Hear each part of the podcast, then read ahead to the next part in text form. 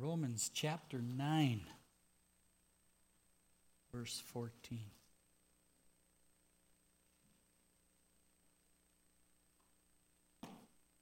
We got some young ones opening their Bible. We're going to wait till they get there, right? All right. Romans 9, chapter 9, verse 14.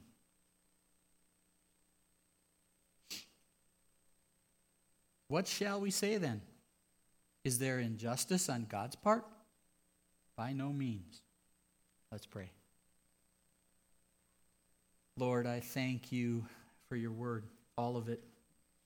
God, your every word in the Bible is God breathed, anointed by your Spirit, Lord. I thank you for that, God. And some things are really uncomfortable. Lord, this is one of those. And I pray that you would give us the grace to embrace the truth in your word, Lord. God, what is before us. Lord, uh, I pray that this is delivered in love and in kindness, but Lord, in, in the truth of your word. And I ask that as this message goes forth, that it would bear fruit for your glory, God, and it would build hope in your people and confidence in your people and gratitude in your people, Lord. And I pray that you would use me in this time as that sail in the wind to be moved by your Spirit. I pray this in Jesus' name. Amen.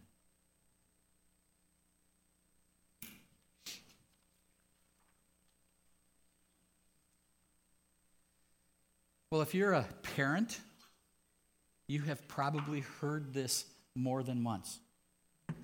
That's not fair. Right? That's not fair. Whatever it is, that's not fair. Now, the response from us is interesting, but I think fathers have this response more than the mothers. Well, life's not fair. Real compassionate on our part. Our poor kids are coming down, melting down, and we just say, well, life's not fair, deal with it. Well, you know what? We all want God to be fair, or so we think.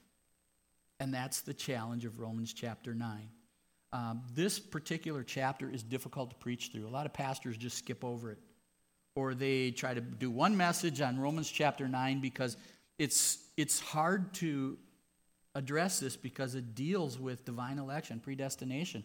And what we sometimes do, what some pastors will do, is they'll try to make it sound like it's about the nations, Israel and the rest. So God has chosen Israel and none the rest. So that means he condemns all the rest of the nations. Um, so this is a really difficult uh, area of Scripture to preach through.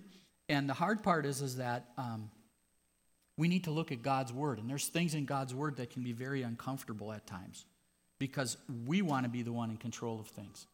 And it goes against our flesh that God would be. And so uh, this is one of those uh, series of messages. It's actually started last week. It'll be this week and two following weeks. Um, but it's hard stuff. And I want to say out of the get go that um, this is an important doctrine that we obviously believe in, uh, but if there are brothers and sisters who, who do not agree with this, that doesn't mean they're not saved. Okay? But I would challenge all that we look at God's Word.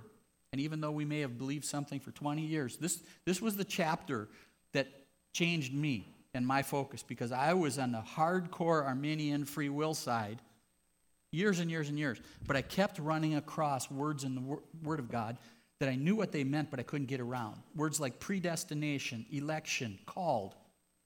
And when I hit Romans chapter 9, that I, I had to decide am I going to believe what this says, even though it's uncomfortable, or not? And so I would challenge all of us to go to Romans chapter 9 and read through it. It's not hard to understand.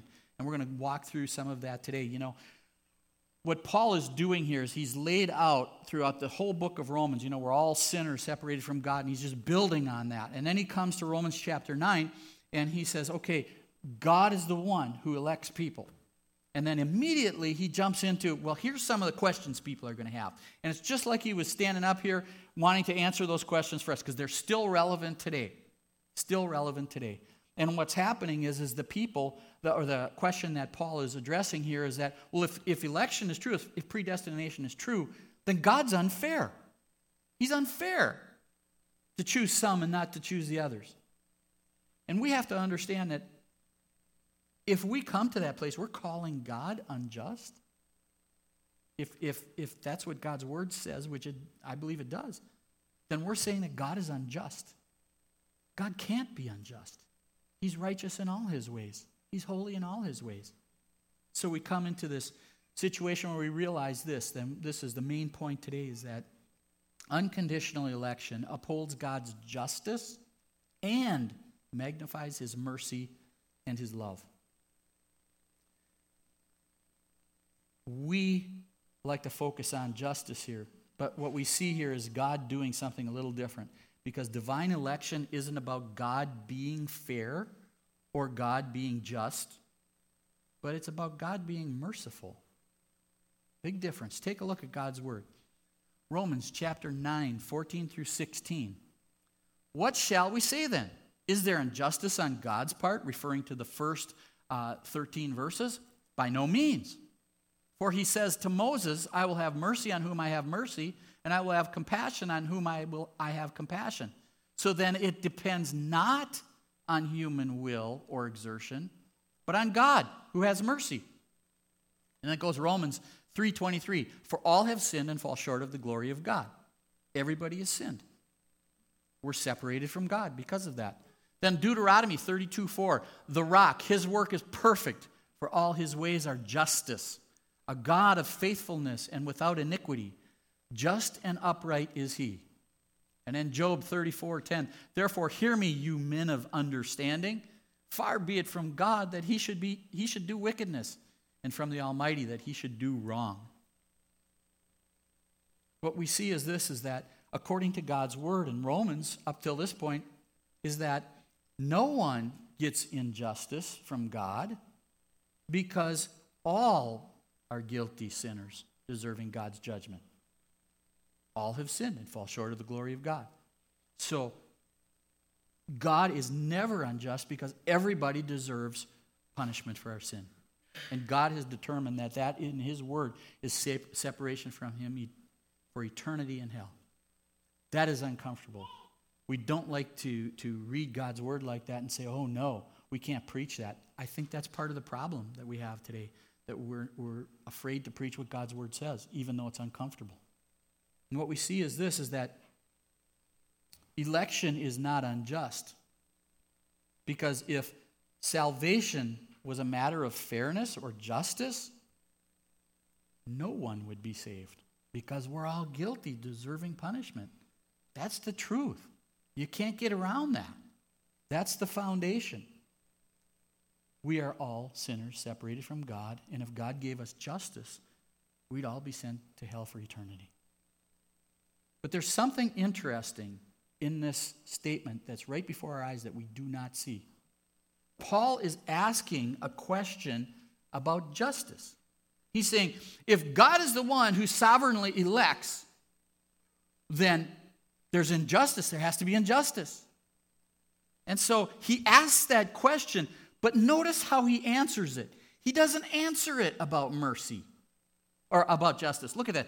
For what shall we say then? Is there injustice on God's part? By no means. So you think he started addressing justice. He doesn't do that. He says, For he says to Moses, I will have mercy on whom I have mercy, and I will have compassion on whom I have compassion. So then it depends not on human will or exertion, but on God who has mercy. So he's answering the question if election is true, then God is unjust. And Paul's answer is it's about mercy.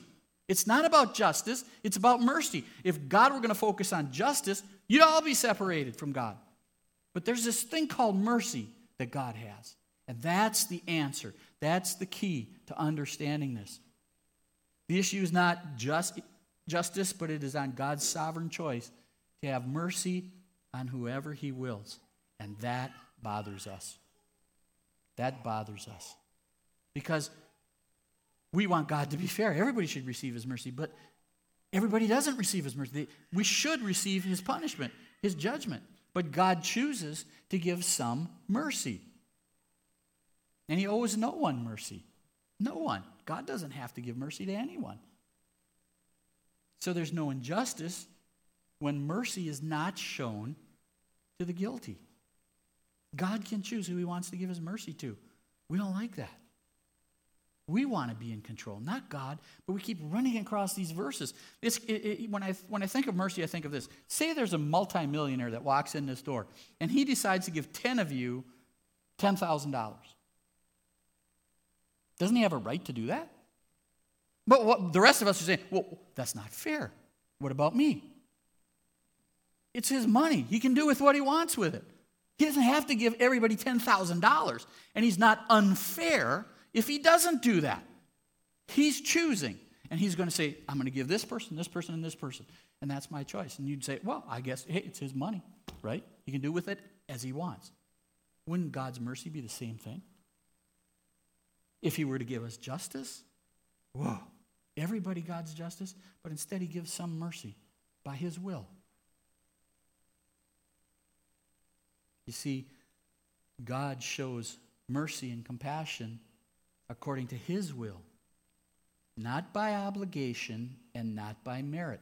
That's exactly what it says here in verse 16. So then, it depends not on human will. In other words, who God gives mercy to doesn't depend on human will, what we're doing, or exertion, but on God who has mercy. It depends on God. It depends on God. We say, well, God elects those he foresees will receive the gift of salvation. So then he elects them because on the basis of that. Well, if election was caused because God foresaw someone, if that were the case, none would accuse God of being unfair, would we? You said, well, God just looked over history and he saw who was going to receive the gift of salvation, who weren't, and so then he made his decision in time before the earth was ever created, those would be the elect. Right? So no one would complain about that.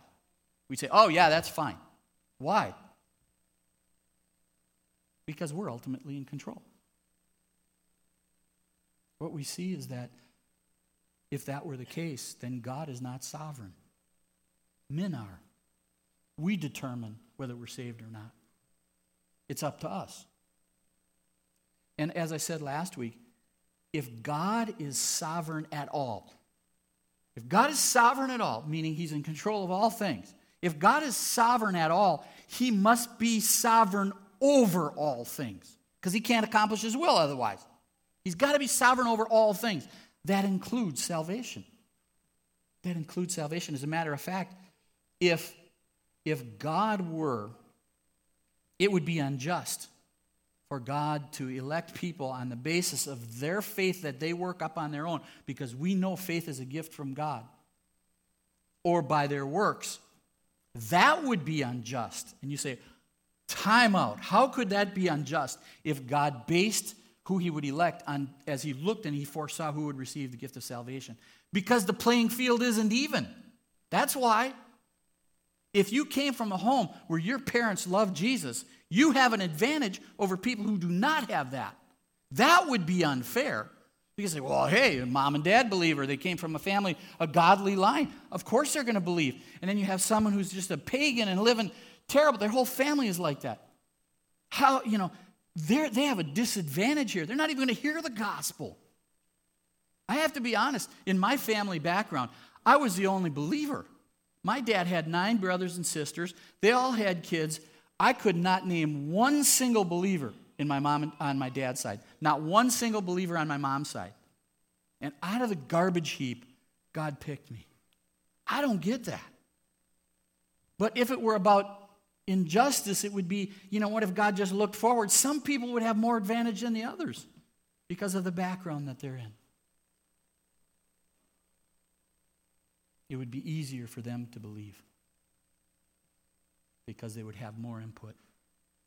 But it's a gift from God, is what it is. And it's interesting because this response to is God unjust because he does that? The first response to that question is it's not about justice, it's about mercy. That's what God's word says.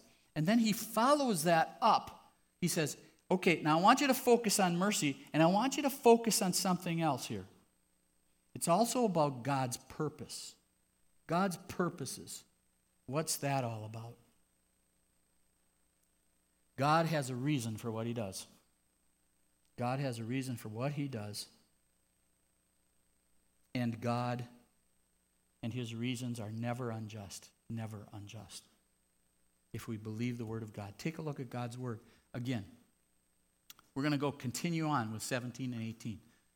For the scripture says to Pharaoh, For this very purpose I have raised you up, that I might show my power in you, and that my name might be proclaimed in all the earth. So then, he has mercy on whomever he wills, and he hardens whomever he wills. Boy, doesn't that make us uncomfortable? I can't get around the Word of God. Genesis 50, 20. As for you, you meant evil against me. This is Joseph speaking. But God meant it for good, to bring it about that many people should be kept alive as they are today.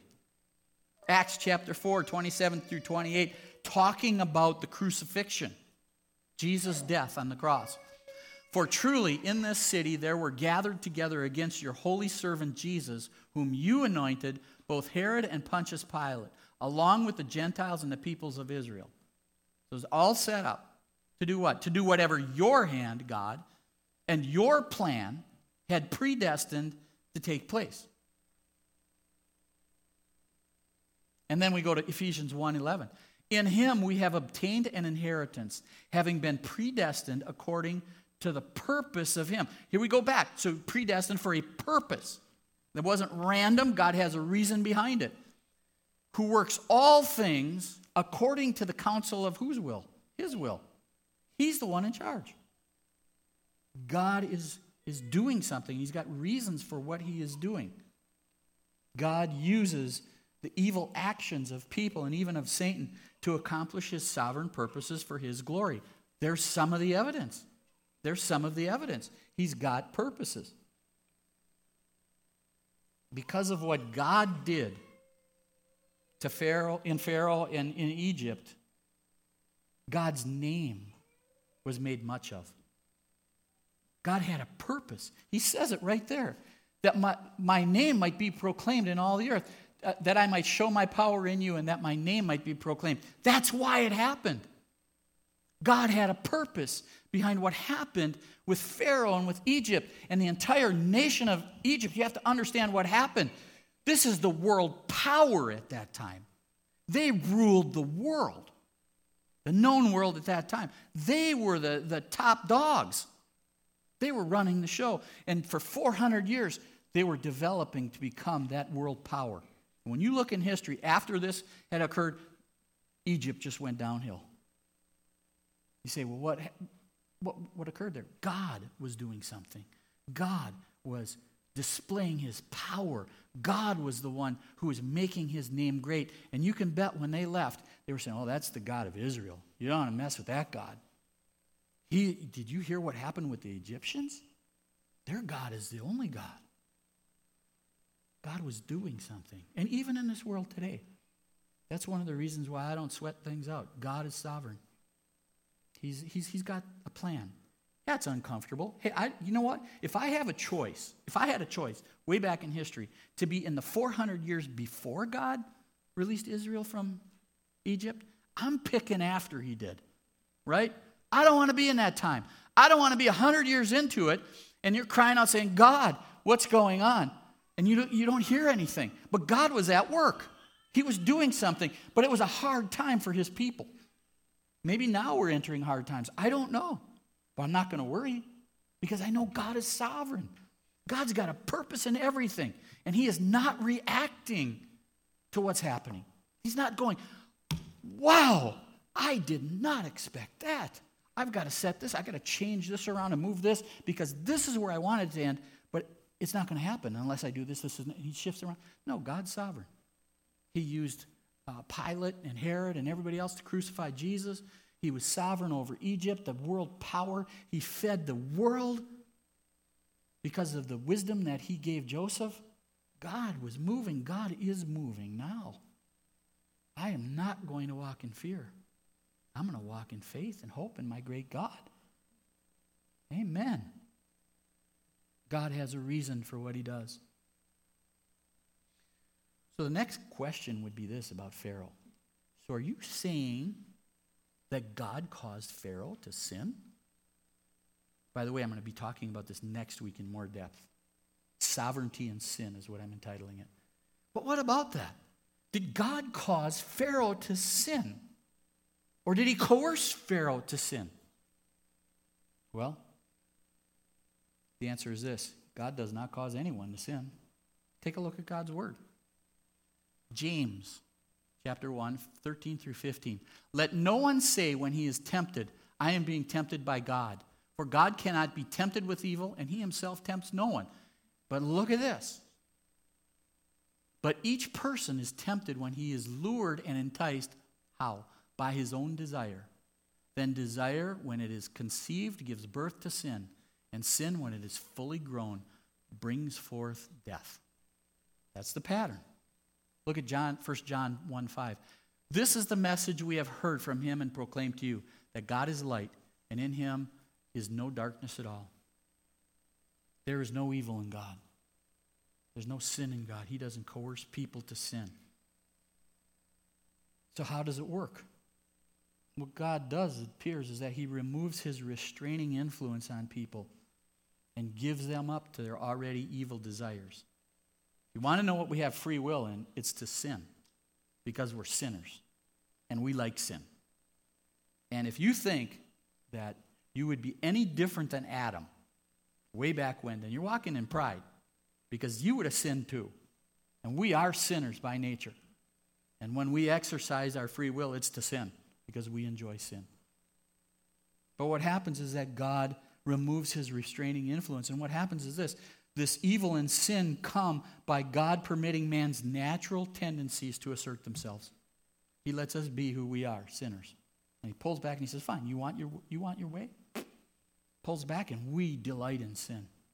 We, you know, I know how that goes against our, our pride and our self righteousness. Not me, I wouldn't. Oh, yes, you would. We sing, you know, but by the grace of God go I. Do you really mean that when you sing that? Because I can't even imagine how evil anybody could be, including myself, if God pulled back and let me be fully what I would be naturally, which is a sinner. And so what happens is, is that we see that God pulls back and man's natural tendencies assert themselves, and what happens? And we willingly choose sin. So God doesn't have to choose it for us. God doesn't have to coerce us. All he has to do is say, okay, back off. And you say, well, what does that look like? I found this analogy by Jonathan Edwards that I think is really beautiful. And it, and it, it, it really helps me kind of get my head around this difficult um, truth. Is this, he says, the sun brings warmth and light by its very nature. Okay, I'll get that. But it doesn't cause the cold and the dark by dropping below the horizon. Right? Sun's still the sun, bringing light and bringing warmth. And when it goes behind the horizon and cold and dark comes, that's not the sun doing that. But it's going to naturally happen. That's the picture that we see. I've, I've used in the past a dog that bites. It's in their nature.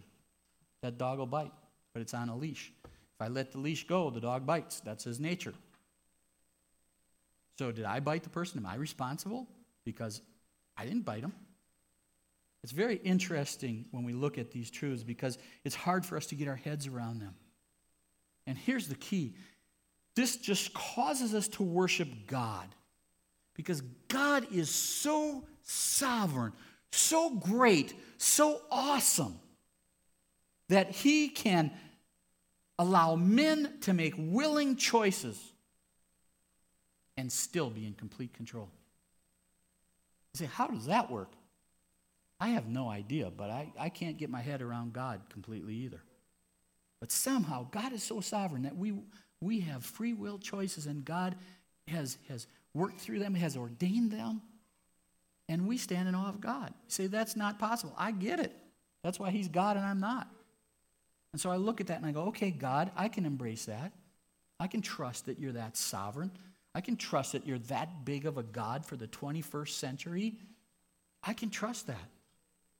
And that's why I say this doctrine of election, predestination, brings great peace to us.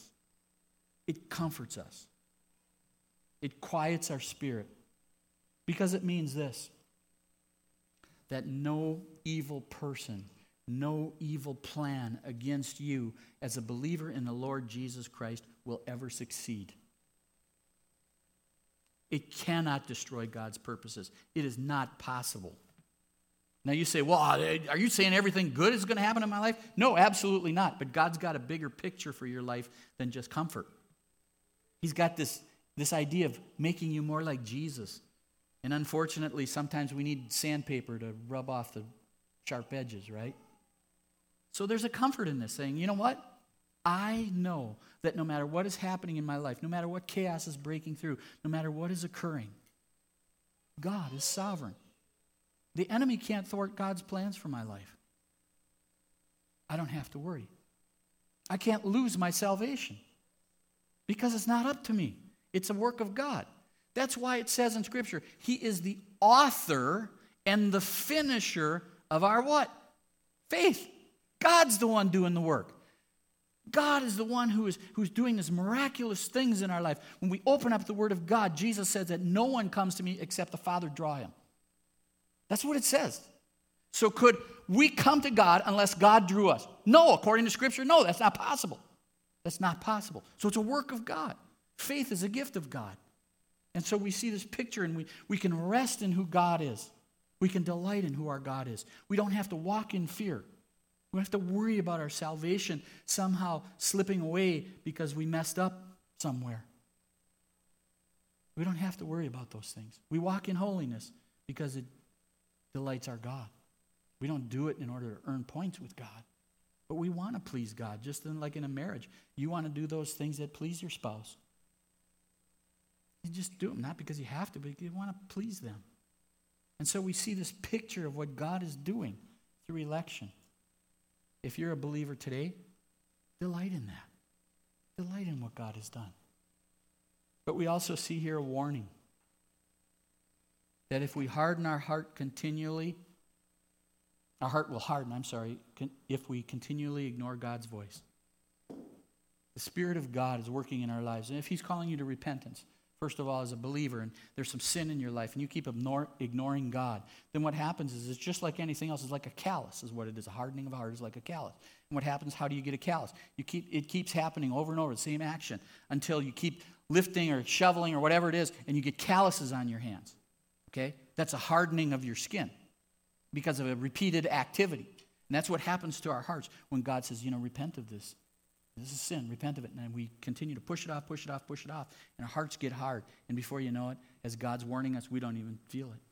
We don't feel it anymore. We don't feel that repentance, that, that you know, that tang in your heart when you, you know you did something wrong and you go, ooh, that was wrong. But you keep doing it.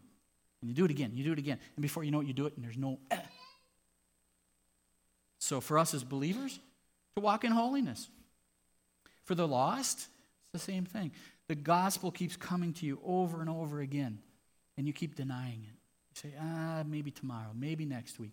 Ah, I don't know. I have this question. I have that question. And questions are good. Paul's answering questions. Paul has over 75 questions that he asked in the book of Romans alone. So what happens is that these things that keep coming at you, you keep hearing the gospel, and as you continue to resist it, your heart's getting harder and harder. That's just the way it is. That's what the Word of God says. So be careful that you don't harden your heart today as you hear the gospel of the grace of God towards you, that He loves you, that Christ died for your sins. You were separated from God for all eternity. And God, before very time began, before time began, He called you, set you apart. He said, I'm going to have my mercy on him. So here's what our natural response is, isn't it? Well, if God chose, then I don't have to choose. Right? If God chose, then I don't have to choose. Then you would be inconsistent with Scripture. Take a look at what God's Word says on this. John chapter 1, 12 through 13. But all who did receive him, who believed in his name, he gave the right to become children of God. All who believed, all who had made that decision to believe to receive the gift of salvation, who were born, look at this, not of blood, okay, not nationality, nor the will of the flesh, nor the will of man, but God. That's how they were born again. By God. 1 Peter 1 8 through 9. Though you have not seen him, you love him. Though you do not now see him, you believe in him and rejoice with joy that is inexpressible and filled with glory, obtaining the outcome of your faith. The outcome of your faith, the salvation of your souls. And then first or second Timothy 1 9. Who saved us and called us to a holy calling, not because of our works, but because of his own purpose and grace. Look at that. There it is again. Purpose, grace. Purpose, grace. That's what's in Romans 9. 13 through or 14 through 18. Purpose and grace. Grace and mercy go hand in hand. Purpose and grace. Which he gave us in Christ. He gave us in Christ when? Before the ages began. Before creation. Before creation, this happened. This is an amazing thing. So you say, well, okay, as I said, if God chooses, should we have to choose? Yes. Because election, God choosing someone, is unconditional. That's by God's mercy.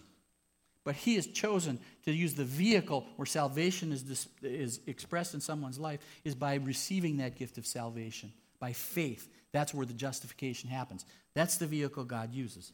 So, yes, you do have to make a choice. You do have to make a choice. And as I said last week, that gives us freedom as in evangelism because we can freely share and instead of feeling like oh no what if i shared the gospel wrong? Then we feel like their blood is on our hands. No. God's calling someone or he's not. And if he, i don't know who he's calling or who he's not so i'm going to keep sharing the gospel. But i can't fail. I can't fail because i can't screw it up for someone else. They're not going to spend eternity in hell because I didn't share the gospel with them or because I shared it not as good as I could have. And there's a freedom in that. So we rest in the fact that God calls us, or He doesn't, but yet He uses the vehicle of the gospel and a decision in order to justify us. And that's all part of His plan. That's how God works. So what we see is this is that unconditional election upholds God's justice. He's just. And it magnifies his mercy and his love all justly deserve God's judgment because we're all guilty sinners. Every one of us in this room. Every one of us in this room, we deserve God's judgment.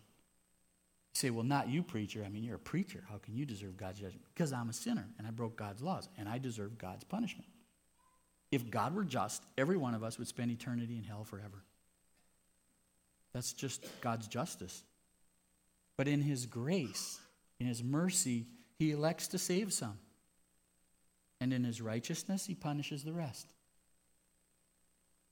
You see, the very definition of grace is that it's something undeserved. We don't deserve it.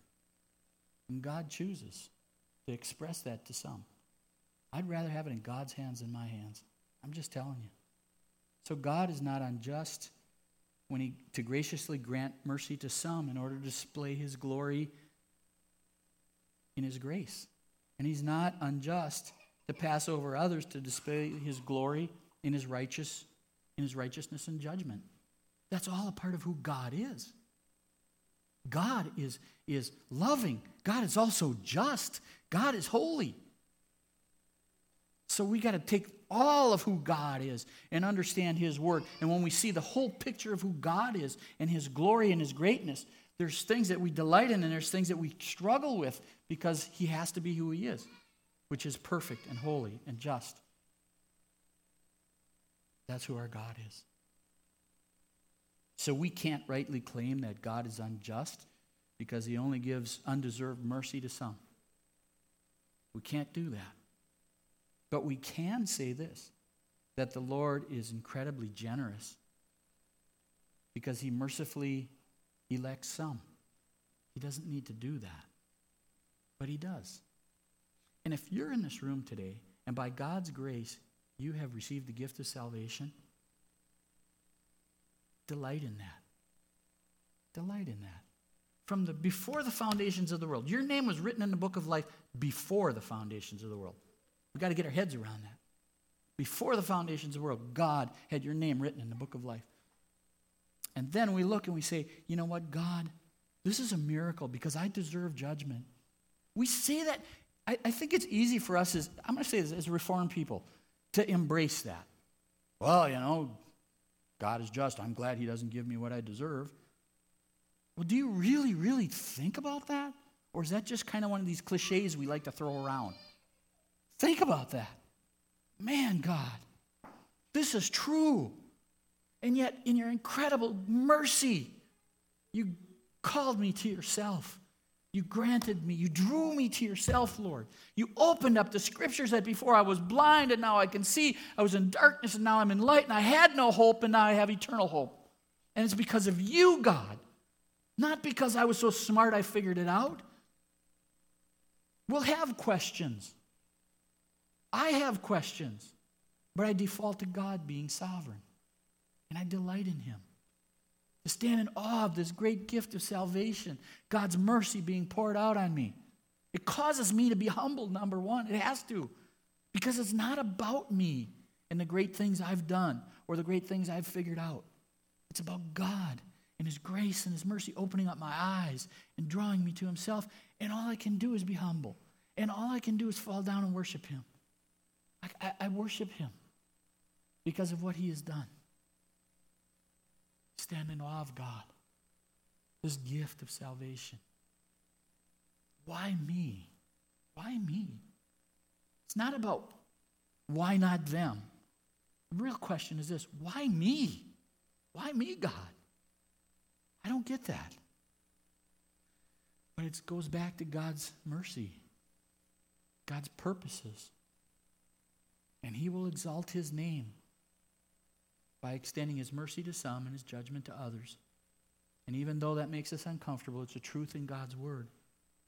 And so we embrace that, even the uncomfortable things.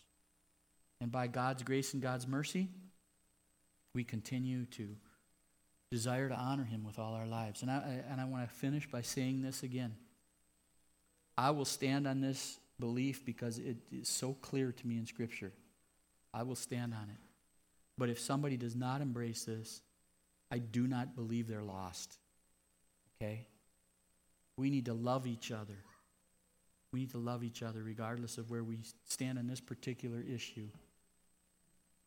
Yes, you talk to me, I'm going to tell you this is what Scripture says.